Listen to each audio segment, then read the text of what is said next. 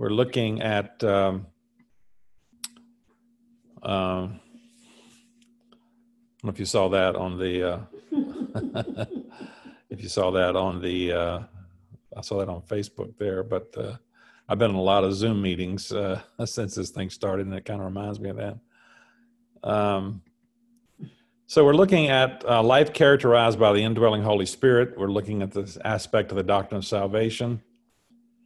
And Paul has talked about ultimately we will be victorious over sin and death, that we are sons, children of God, sons of God. That is, we've been adopted.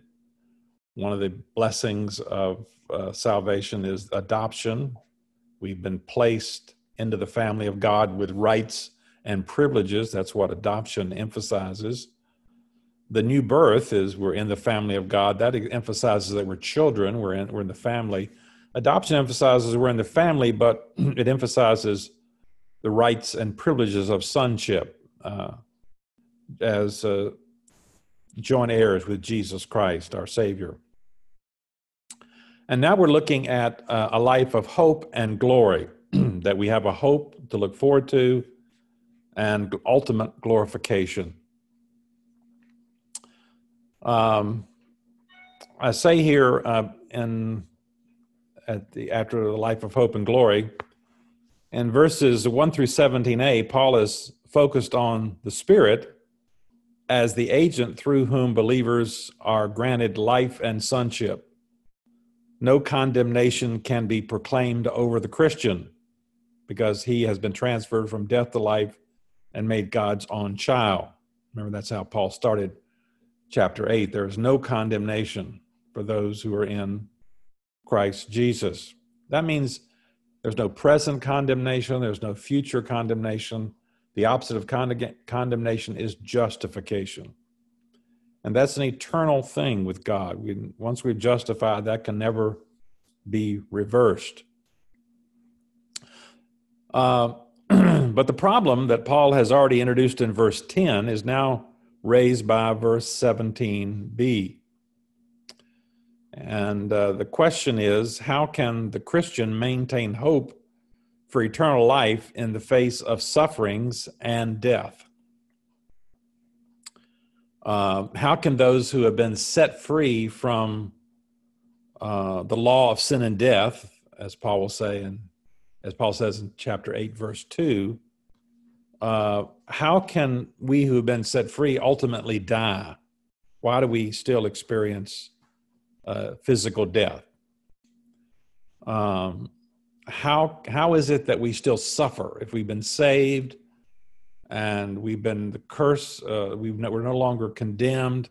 Why is it we die, and why is it that we still suffer? Don't these things, don't these two things sort of uh, contradict or at least call into question uh, what Paul says in Romans 8 1? There's no condemnation. Well, if there's no condemnation, how does uh, our own physical death, how does our suffering uh, fit into that? I say here the exposition of the future glory to be enjoyed by the believer is necessary to answer this difficulty. In a sense, what Paul is saying in 17b through 30 is that the Christian must go the way of his Lord. As for Jesus, glory only followed suffering, and so it is for the Christian. Uh, the life we now enjoy is nonetheless incomplete. Flesh and blood cannot inherit the kingdom of God, we're told in 1 Corinthians 15. And only when the mortal body is transformed will life that we now have be visible and final. So it's this transformation of the body that will ultimately bring about our ultimate sonship, as we'll see. Only then, as Paul will say in verse 19, will our sonship really be revealed, what we really are, and will be fully conformed to the image of God's Son, he'll say in verse 29. so he begins in 17b if indeed we share in his sufferings, in order that we may also share in his glory. And I say here, though this 17, the second part, is grammatically obviously related to the verses that preceded, it's kind of introduces a new section here. Paul transitions. And the glorious inheritance that inheritance that is ours is not achieved apart from suffering. Because we are one with Christ, we are his co-heirs, assured of being glorified with him. But at the same time, this oneness means that we must follow Christ's own road to glory. We must suffer with him, share in his sufferings. The suffering refers to the daily anxieties, uh, tensions, persecutions, you know, outward persecutions, inward trials and difficulties, physical and otherwise. That is the lot of those who follow Christ. The words if indeed could be translated something like seeing that suggests that sufferings are to be expected. Paul says, um, Luke says, but he's quoting the Apostle Paul in Acts 14 with his sermon there. He says, We must go through many hardships to enter the kingdom of God. Philippians 1 For it's been granted to you on behalf of Christ not only to believe on him, but also to suffer for him. And 1 Timothy 3:12, in fact, everyone who wants to live a godly life in Christ Jesus will be persecuted. So there's outward sufferings, trials, there's inward sufferings and trials that come to us. We have to be careful not to interpret uh, this verse um, as meaning that our sufferings are meritorious. That is, they they have merit. That that they that is they earn something. We we have these sufferings, but th- that they're not the reason that we are saved. They don't earn us salvation. Uh, rather, these sufferings, Paul will explain, prepare us. They're sort of a discipline by which we are prepared for glory. Uh, we go through these things to prepare us for what is coming. The glory itself is a free gift, the salvation, the eternal salvation. But the capacity to enjoy that, to enjoy what God has for us, is imparted and it's enhanced actually through these trials that we go through, through these difficulties. We will enjoy the future glory, we will understand it better. We will it'll be enhanced by what we're enduring now. He says in verse 18 i consider that our present sufferings are not worth comparing with the glory that be, will be revealed in us.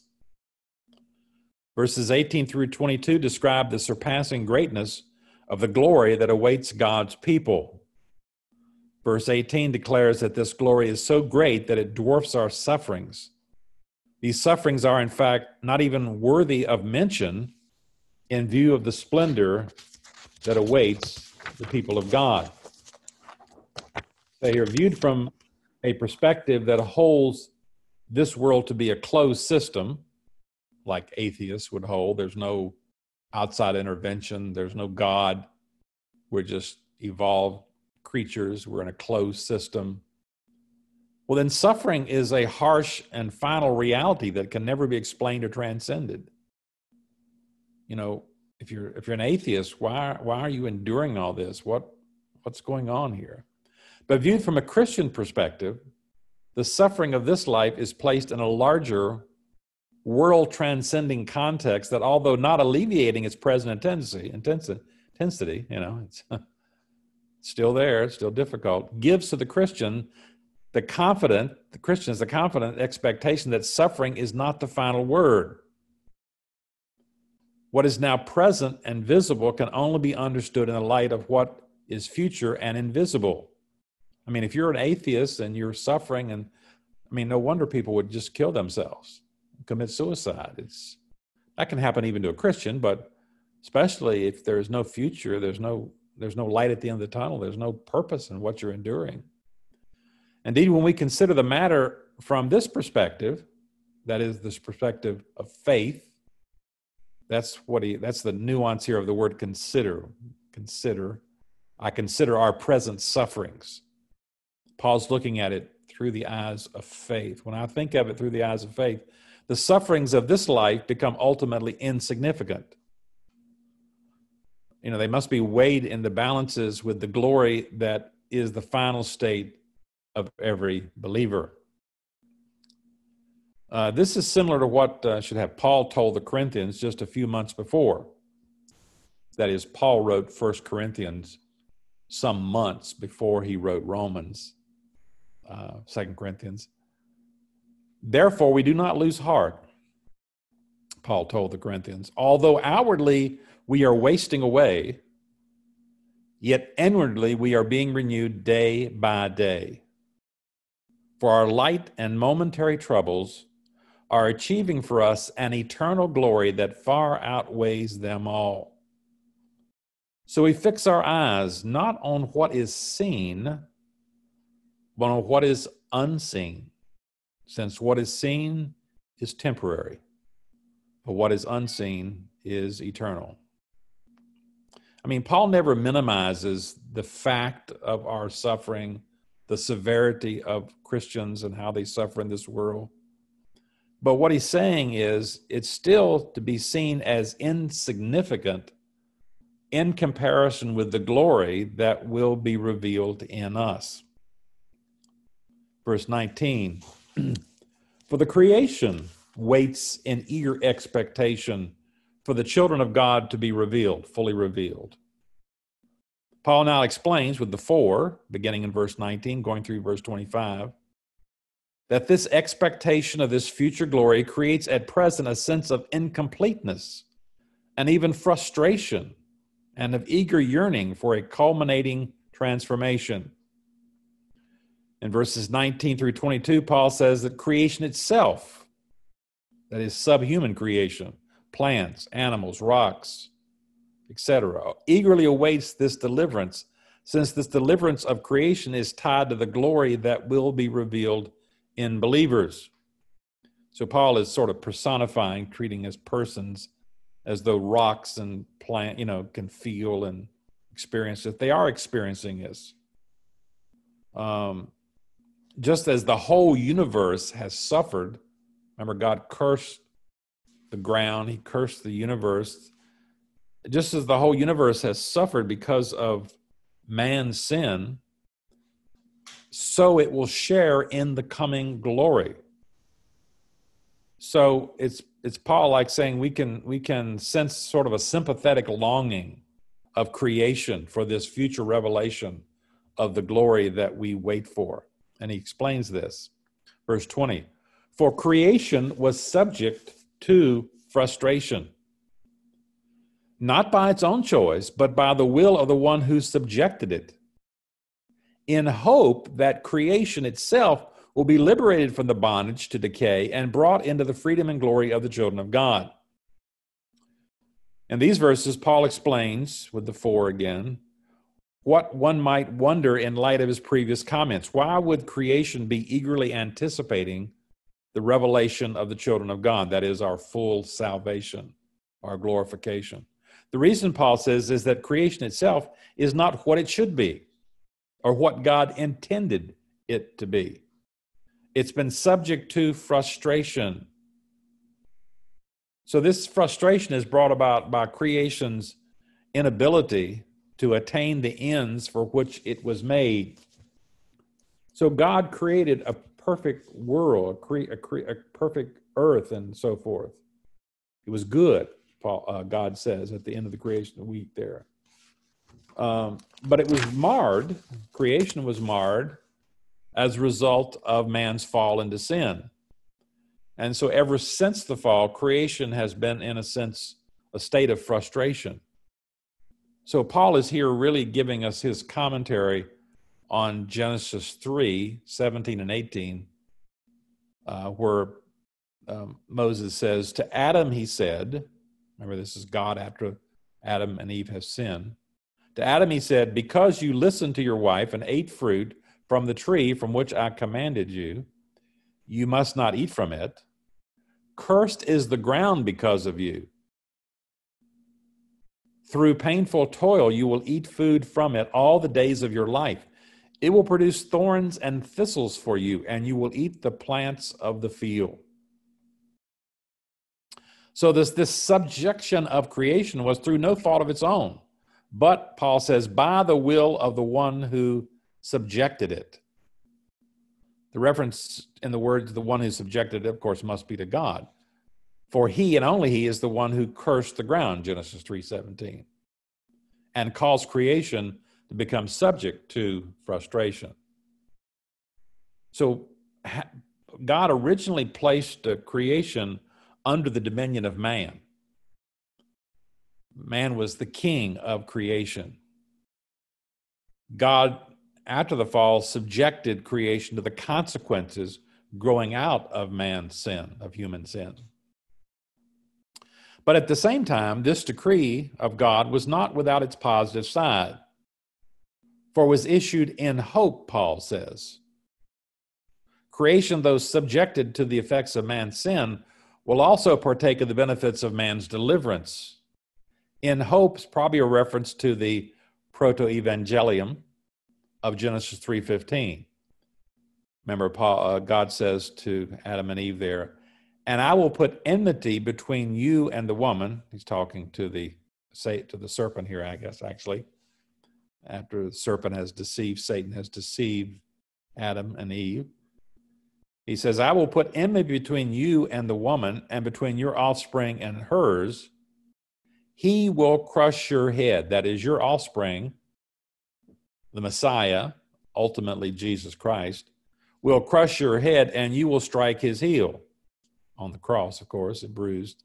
He was uh, crucified, but Christ will ultimately be the deliverer. So, this is sort of the first announcement of the gospel, proto gospel. This is the promise of God that I'm going to bring a deliverer who's going to reverse this curse, who's going to reverse what Satan has done. He's going to undo the works of the devil, as First John says. Verse 21 specifies the content of the hope. This hope has both a negative and a positive aspect. Negatively, creation is liberated from its bondage to decay. Positively, creation is brought into the freedom and glory of the children of God. So we see then, as in verse 19, the hope of creation is related to and even contingent upon the glory uh, to be given Christians. And this transformation uh, creation will start taking place in the millennium when God kind of removes partially the curse.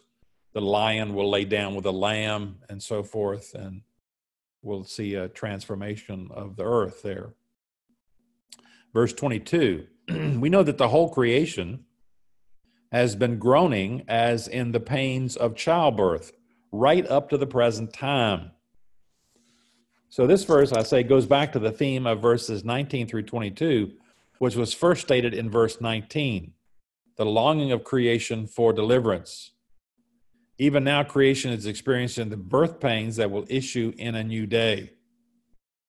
This groaning, as in the pains of childbirth, probably childbirth probably refers to the violence and disasters in in nature.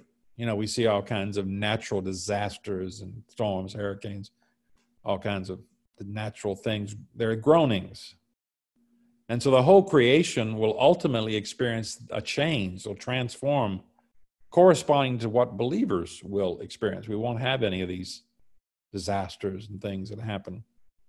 Verse 23 Not only so, but we ourselves who have the first fruits of the Spirit groan inwardly as we wait eagerly for our adoption to sonship, the redemption of our bodies.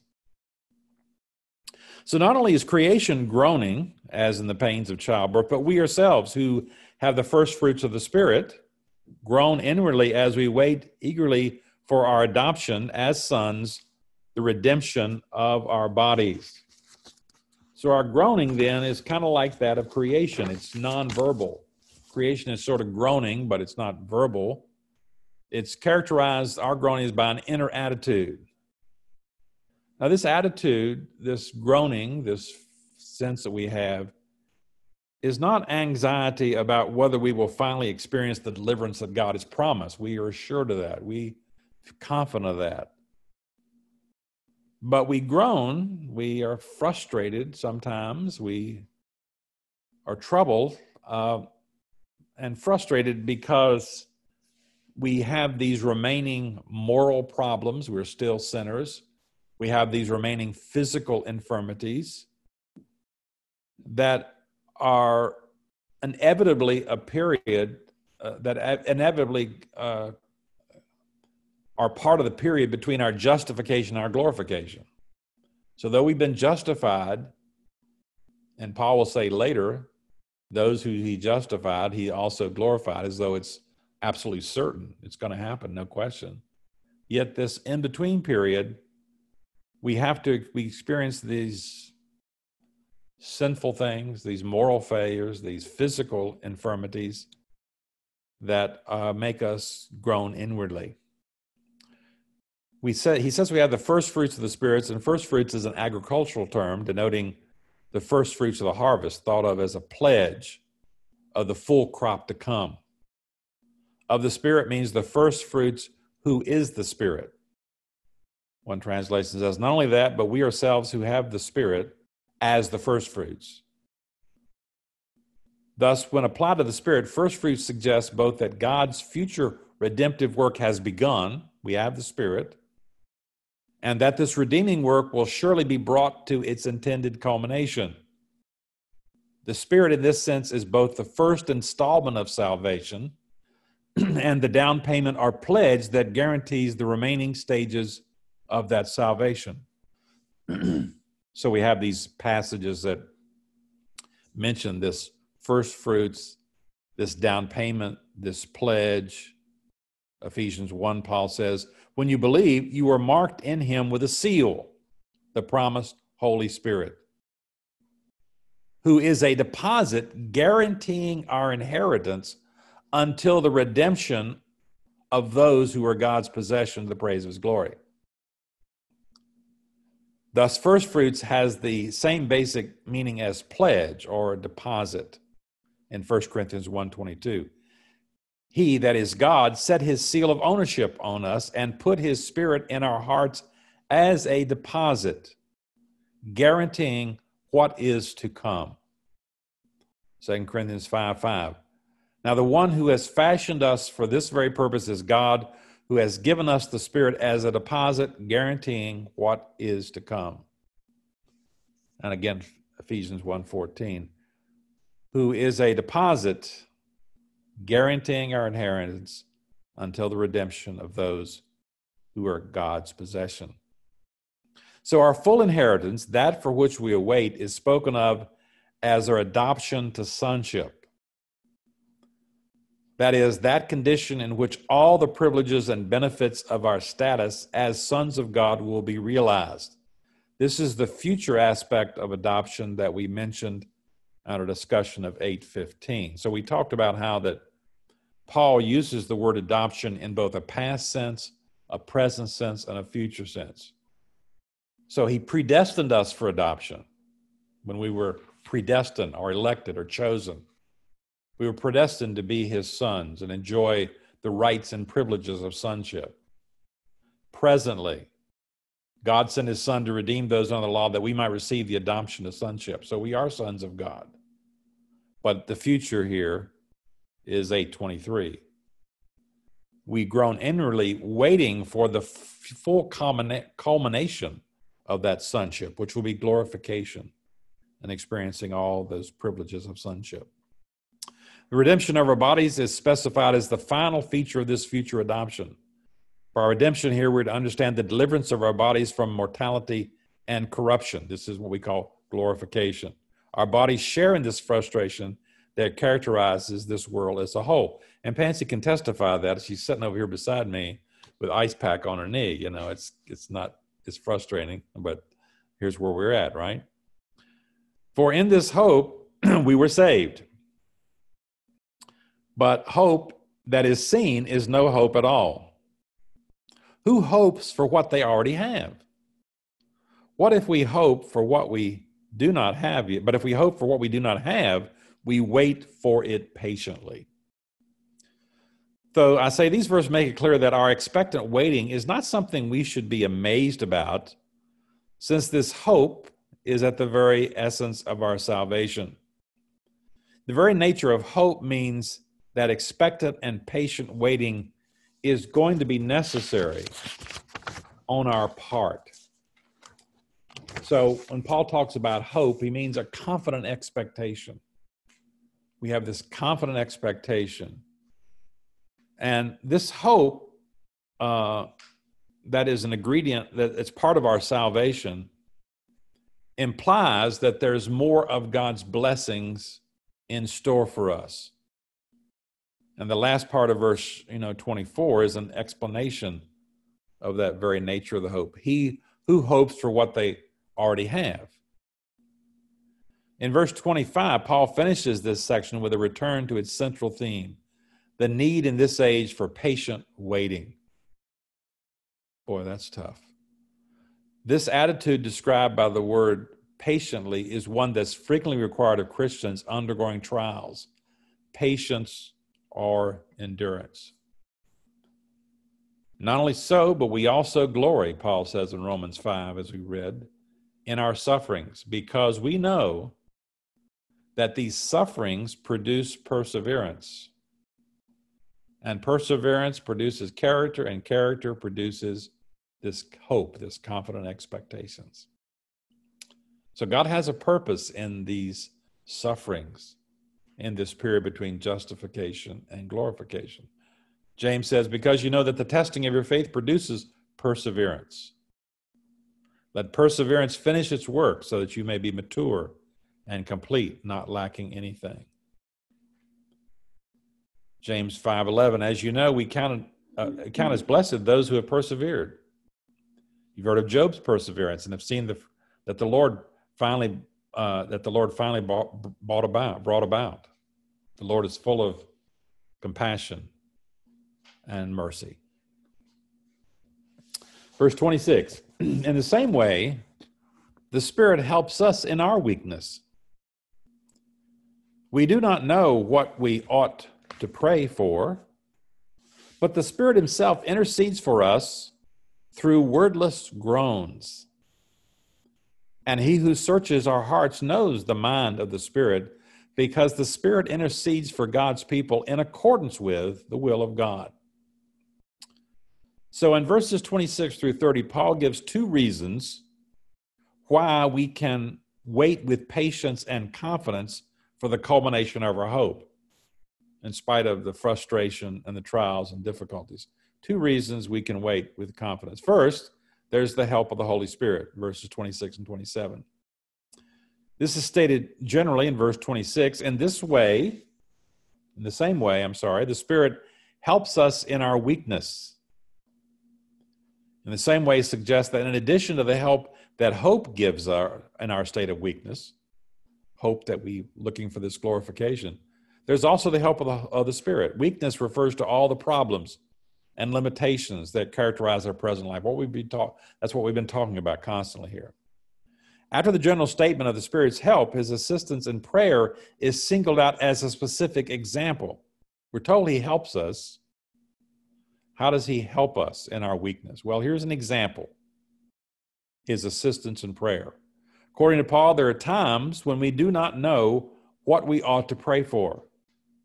And I'm sure if you've lived long enough, you've experienced that before. Lord, I just don't know what to pray about. I don't know what's best here. I don't know what I should do. I don't know what to pray for this person or myself. Sometimes we're unable to discern God's will, and thus we must say, if it be in accordance with your will. Uh, this doesn't mean we shouldn't strive to understand the will of God in various circumstances of life. We should strive that. That's why we listen to sermons, we go to church, we talk with fellow believers, we read the Bible. We're trying to understand God's will in our circumstances in life. So we're not saying we shouldn't under, try to understand that. We're not saying it's wrong to make definite requests to God. You can pray. We can pray for specific things. God, heal me of this. God, help this person find a job. We can pray. But it does mean, you know, we can't presume to equate our prayers with the will of God. Uh, we pray for these things, but we don't know if it's always God's will to grant these things because of our weakness points us to the Spirit of God, who overcomes this weakness of ours by his own intercession. The Spirit himself intercedes for us through wordless groans. So these uh, groans are the Spirit's own language of prayer. It's a ministry of intercession, I think, that takes place in our hearts in a manner that's really imperceptible to us.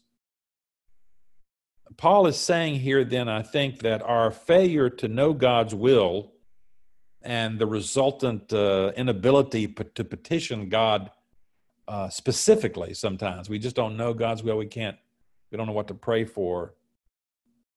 We, we can't be sure.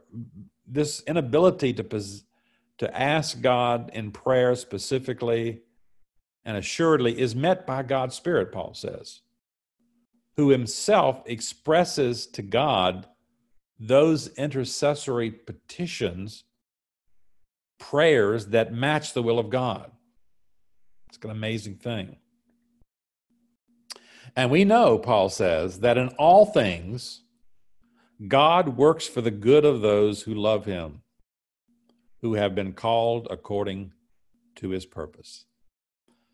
So, the second reason for the believer's confident expectation of the future, not only the Spirit's help, but also the fact that God Himself is working in accordance with His fixed and eternal purpose to bring all things touching our lives to a triumphant conclusion.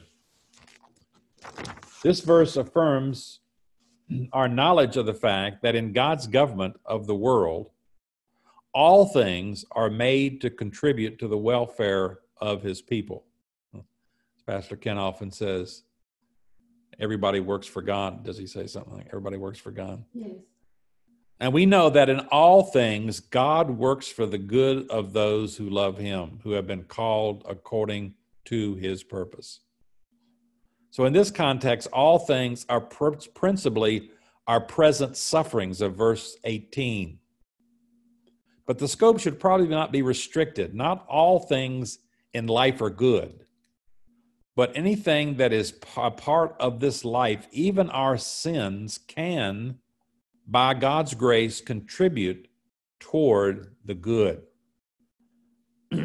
now, this verse does not promise, you know, any sort of material wealth. It doesn't promise physical well being you know, some people kind of pervert this verse God works all things for good. And so, you know, there's some promise of material well being or physical well being. Um, God uses these trials, He often uses these trials, as we know, to produce what He considers a higher good, a good that we don't really understand um, we don't we don't understand why we go through something, why this happened. But sometimes it's for a higher good, and sometimes we get a glimpse of that. Sometimes we don't. You know. Sometimes it produces a stronger faith, a more certain hope. Remember, Paul said back in chapter 5 not only so, but we also glory in our sufferings because we know that suffering produces perseverance, perseverance, character, character, hope. So God is working all things for our good, even though we don't really see what is happening. I was reminded of this, um, you know, with Pansy's uh, difficulties here with her knee, because um, she was scheduled to have this surgery on March the 5th. And that was right before the COVID shutdown. It happened when we had to shut down sometime in the latter part of March. You know, she was scheduled for that. And she got the infection in her knee, which seemed like a terrible thing. What possible good can be of that? I don't know.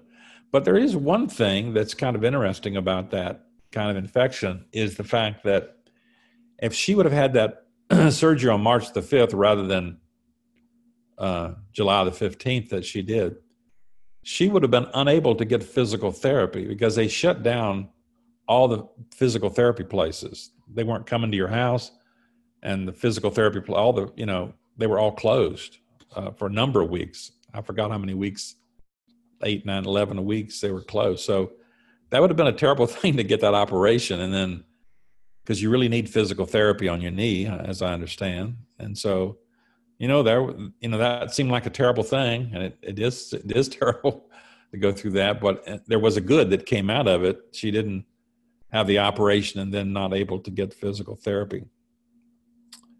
So the promise here to us is that God is um, that that that nothing nothing in this world uh, that's not intended by God to in, to assist us in our earthly life, our earthly uh, pilgrimage, to bring us safely to that glorious destination is going to be allowed by God. Nothing happens to us, how terrible and awful it may seem. Nothing, none of that is allowed by God unless it's part of His plan to bring us ultimately to our glorious destination. I say two clauses describe those for whom all things work for good those who love God and those who have been called according to his purpose. These two clauses describe all believers. Loving God sums up the basic inner direction of all Christians, but only Christians. The second clause looks at our relationship to God from the divine side. We are those who have been called according to his purpose. It's clear from verses 29 through 30 that this second clause contains the real reason Christians can know all things are working for good. Paul says Christians are those who have been called. Called refers to God's effective summons by which people are brought into relationship with Himself, what theologians call the effective call or the effectual call. So, those who have been called describes not Christians, uh, Christians not as the recipients of an invitation uh, that was up to them to accept or reject, but he describes us as the objects of God's calling. God called us and drew us and summoned us to become recipients of his grace. So to be called of God is the equivalent of having become a Christian, as we'll see in verse 30. Those he called, he justified, and those he justified, he glorified. So everyone who's justified was called. All the called are justified. This calling takes place in accordance with God's purpose. God has a purpose for calling us to himself. Here are here, as in other key texts, the references to God's eternal purpose in salvation. And, you know, Romans speaks of that, others. He'll say in Romans 9, yet before the twins were born, uh, or had anything, done anything good or bad, in order that God's purpose and election might stand, God chose Jacob over Esau, not because of something he saw in Jacob, some good that Jacob had done, but according to his purpose. Ephesians 1:11 in him we were also chosen having been predestined according to his plan according to the plan of him the purpose who works everything in conformity with the purpose of his will. Ephesians 3:11 according to his eternal purpose that he accomplished in Jesus Christ our Lord. 1 Timothy 1:9 he has saved us and called us to a holy life not because of anything we have done, but because of His own purpose and grace. So, God's calling of us to salvation is issued with a particular purpose that verses 29 through 30 are now going to spell out for us. And what is that purpose? That he's that believers should become like Christ and share in his glory. Verse 29 For those God foreknew, he also predestined to be conformed to the image of his Son, that he might be the firstborn among many brothers and sisters. And those he predestined, he also called. And those he called, he also justified. And those he justified, he also glorified. So verses 29 through 30 spell out the purpose or plan of God to which Paul has referred in verse 28. In doing so, however, these verses form the basis for not only verse 28, but the whole preceding discussion of Christian assurance. For it's this unfolding of the plan of God in the lives of individual believers that's the ultimate foundation for our hope of glory, hope of glorification. God's ultimate purpose for believers is that they be conformed to the image of his Son. Adam, who was created in God's image, tragically transformed that image into one that is earthly and marred by sin. It is this image that is now imprinted on all who descend from him. So we're in the image of God still, but it's a marred image. It's not what it should be. Now it is God's purpose to imprint all those who belong to Christ the image of the second Adam. Paul says in 1 Corinthians 15, and just as we have borne the image of the earthly man, Adam, so shall we bear the image of the heavenly man, Jesus Christ. God has predestined believers to a future glory that Christ already enjoys. He is the firstborn. As Christians have their bodies resurrected and transformed, they will join Christ in his glory, and thus the purpose of God to make Christ the firstborn among many brothers and sisters will be accomplished. God brings each of us to that goal through a series of acts on our behalf. Those he foreknew, he predestined. You know, he predestined, he called, he called, he justified. First, he foreknows us. And this is a little controversial idea. What exactly does Paul mean when he says, those he foreknew, he predestined? The verb is used, this word foreknow, is used five times in the New Testament. That's the verb. The cognate noun or the noun of the same, same verb. The noun foreknowledge is used twice, Acts 2, 1 Peter. In two instances, when the words are used of human beings, the sense is simply to know ahead of time. So, a couple of times when we're talking about human beings, it just simply means you just knew ahead of time. Uh, but but now we're talking about the times when it's used of God. The other times, the other uh, five times.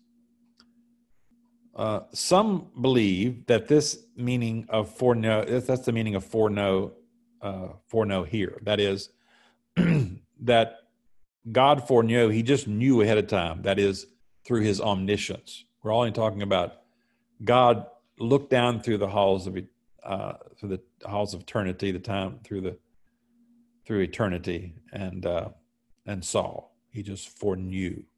So some believe that he just foreknew here, and just it's just talking about really his omniscience, knowing ahead of time. The idea being that God foreknows who will believe, and this foreknowledge in turn becomes the basis of predestination. Those God foreknew, foreknew he also predestined. This is the Arminian view, or sometimes called the prescience view of election. That God chooses for salvation those that he saw were willing to accept him. It's conditioned upon our being willing to accept God. So God looks down through eternity. He sees those who are willing to accept him and he predestines those. God elects those to be saved whom he foreseen, he has foreseen will place their faith in Christ. I mean, God knows who's going to place their faith in Christ, but what is the basis of their placing their faith in Christ? Why do they do that? Theologically, this view is problematic, this Arminian view, this prescience view, in that the text does not say God foreknew faith it doesn't say God foreknew who would believe, but it says God foreknew individuals. Those God foreknew, he predestined. Doesn't say he foreknew their faith. Based upon what we have seen of man's depravity in the book of Romans, all that God could have seen, could have been expected to see in eternity past from mankind, unaided by divine grace, is unbelief. There's none that seeks after God. There's no, not one, apart from divine grace. All we would see without God's help, looking down through the time of halls of eternity, you know, times, is is unbelief. It's improbable that this verb foreknow, I'm just giving the Greek here, prognosko, means prescience or just knowing the future ahead of time. Although it does have that meaning in the New Testament when you're talking about humans, it, it's only when speaking of humans.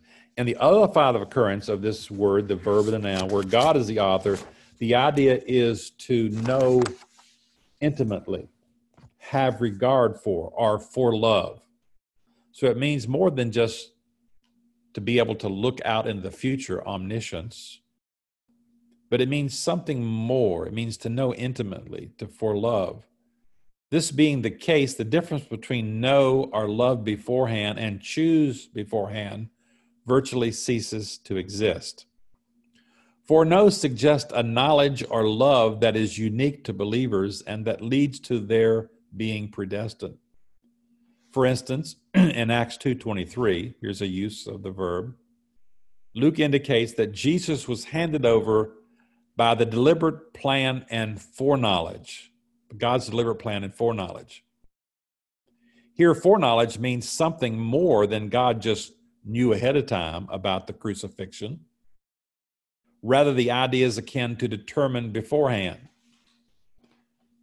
God, Jesus was handed over by the deliberate plan and foreknowledge. It means more than just knew ahead of time that Christ would be crucified.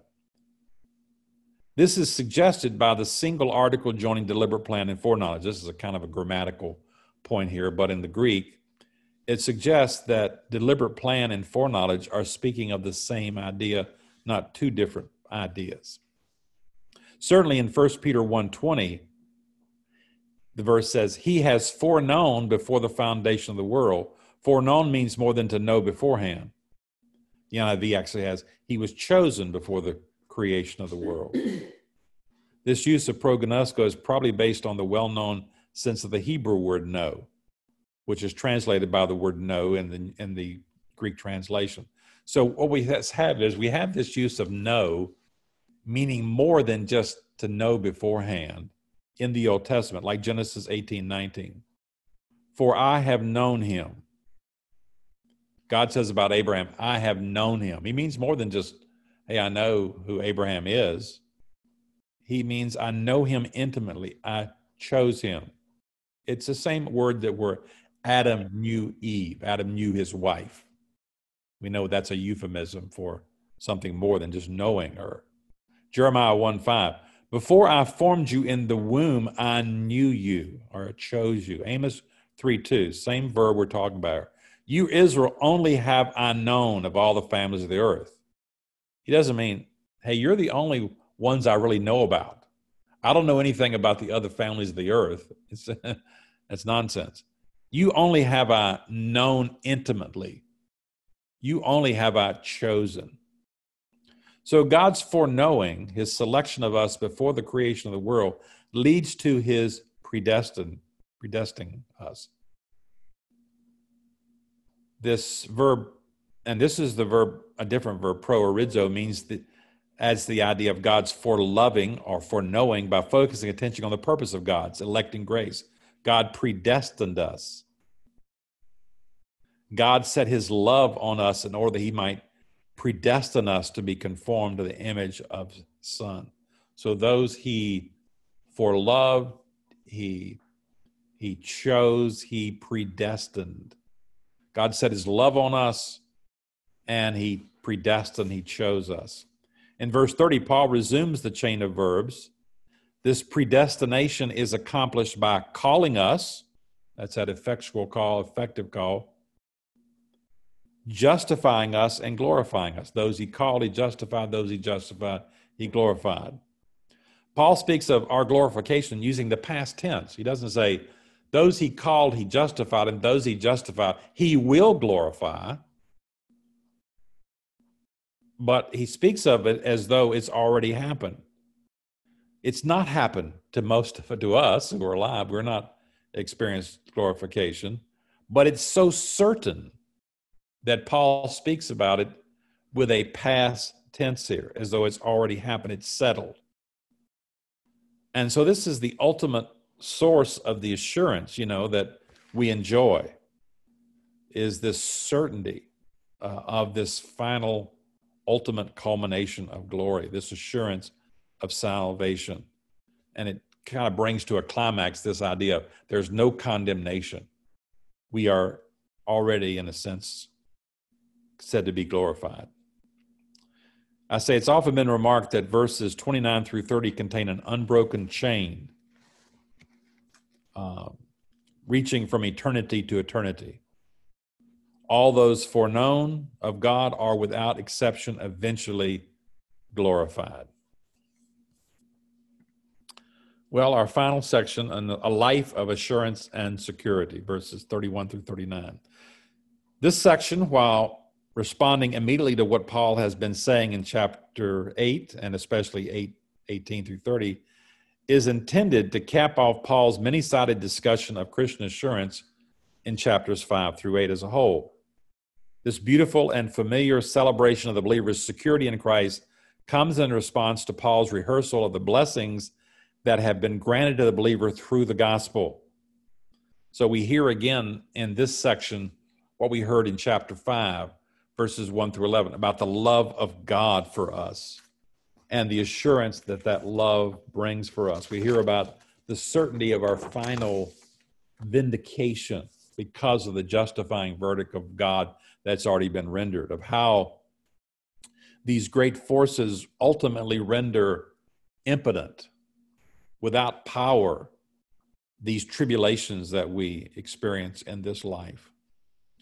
In verses 31 through 34, Paul's language is dominated by judicial imagery, the law court, because God is for us. The verdict he has already rendered over us in justification stands as a perfect guarantee of the vindication in his vindication in the judgment.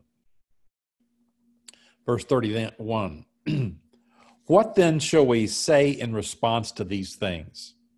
If God is for us, as Paul has shown, who can be against us?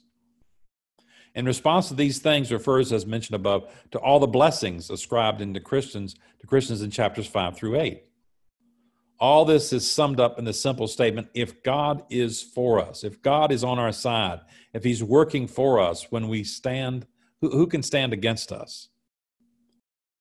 Uh, obviously, Paul doesn't mean nobody will, in fact, oppose us, but that nobody or no thing can ultimately harm us, ultimately, or stand in a way of, of what God is going to do for us because He is for us.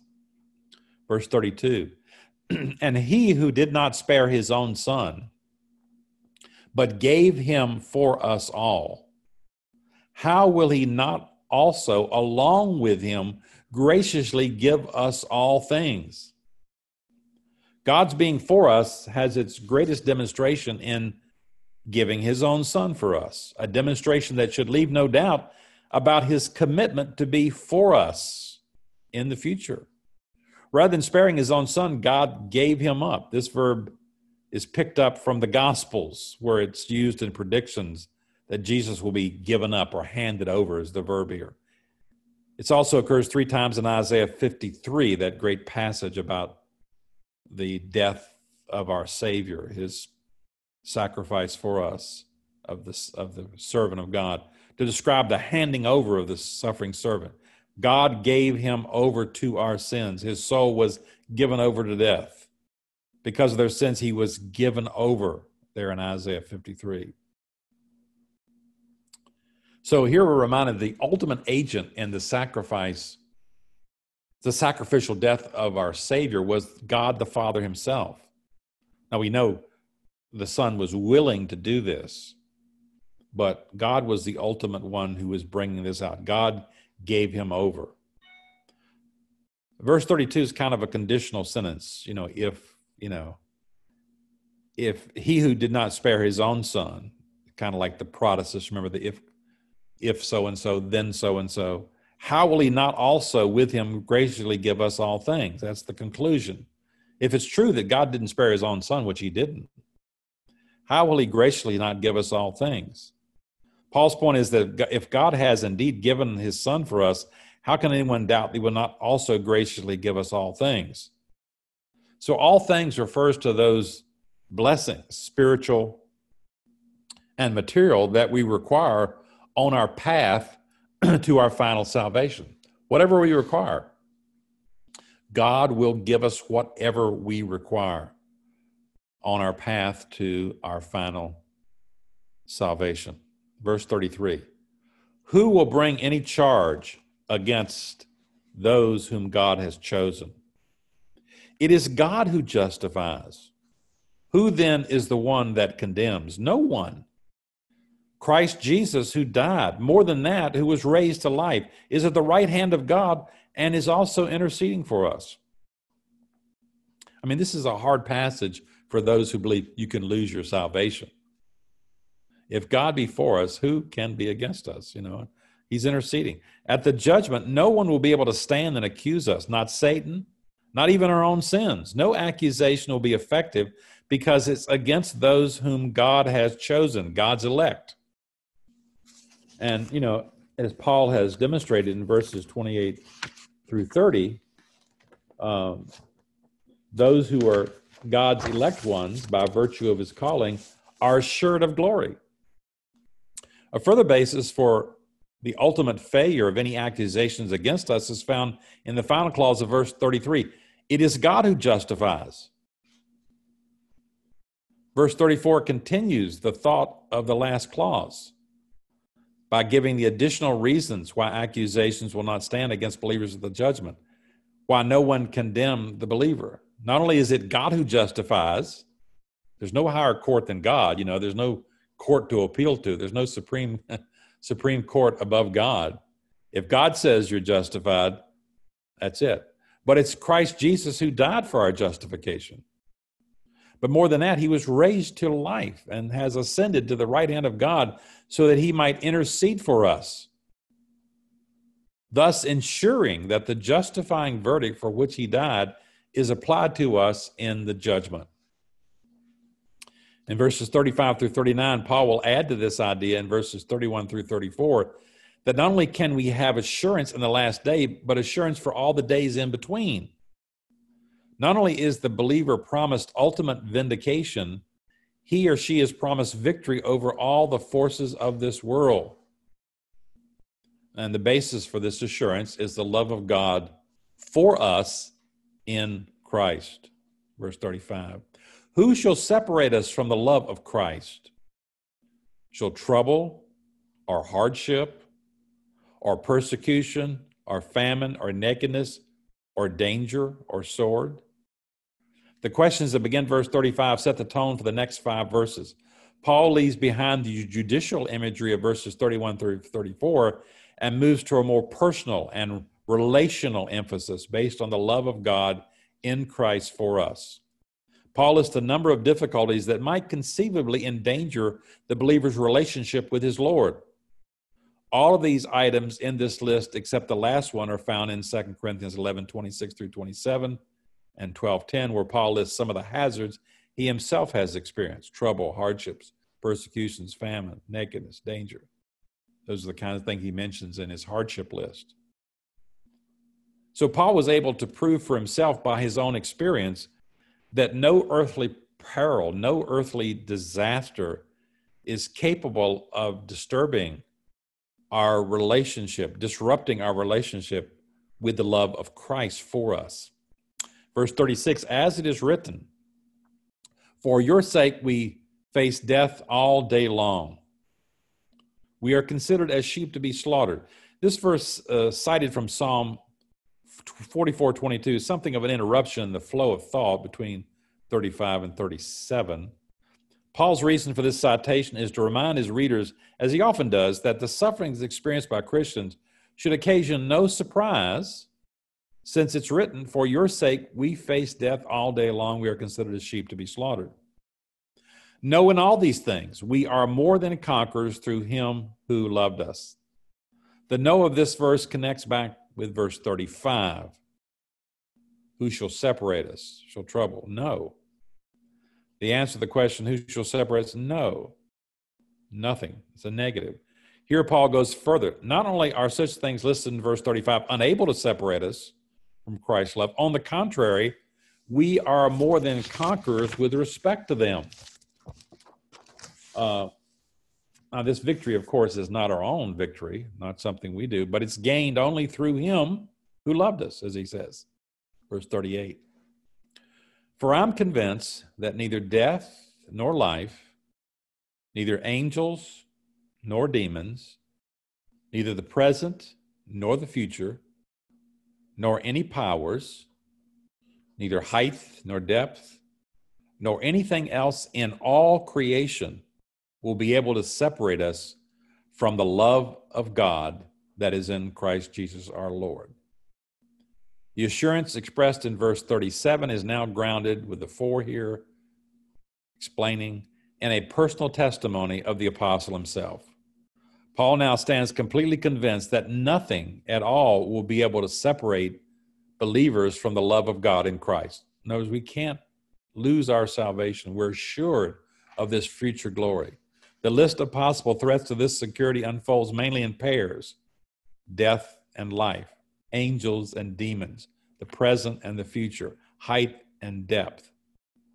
Most of these are self explanatory. The terms height and depth are probably used here in a simple spatial sense. The idea is that the entire universe, nothing in the universe, high or low. Unless someone think that Paul has omitted something that could threaten the believer's security in Christ, I mean, this is what our Arminian friends who say you can lose your salvation, this is where they come in. They say, well, none of these things can, but I can. I can separate myself from the. No, no. Paul says here, uh, lest someone think that he's omitted something that could threaten the security, he concludes with a comprehensive anything else in all creation. This is a catch all emphasizing anything that one might think has been omitted from the previous list. So Paul ends on this Christological note Christ, the love of God that is in Christ Jesus our Lord. And that's what salvation is. We're experiencing the love of Christ, love of God in Christ. It is this giving his own son that God's love is in giving the son that uh, above all that's made known to us. And only in relation to Christ do we experience the love of God for us, but we do. And we're assured that it will continue ultimately to our glorification. All right, that ends on a high note there, doesn't it, in uh, chapter 8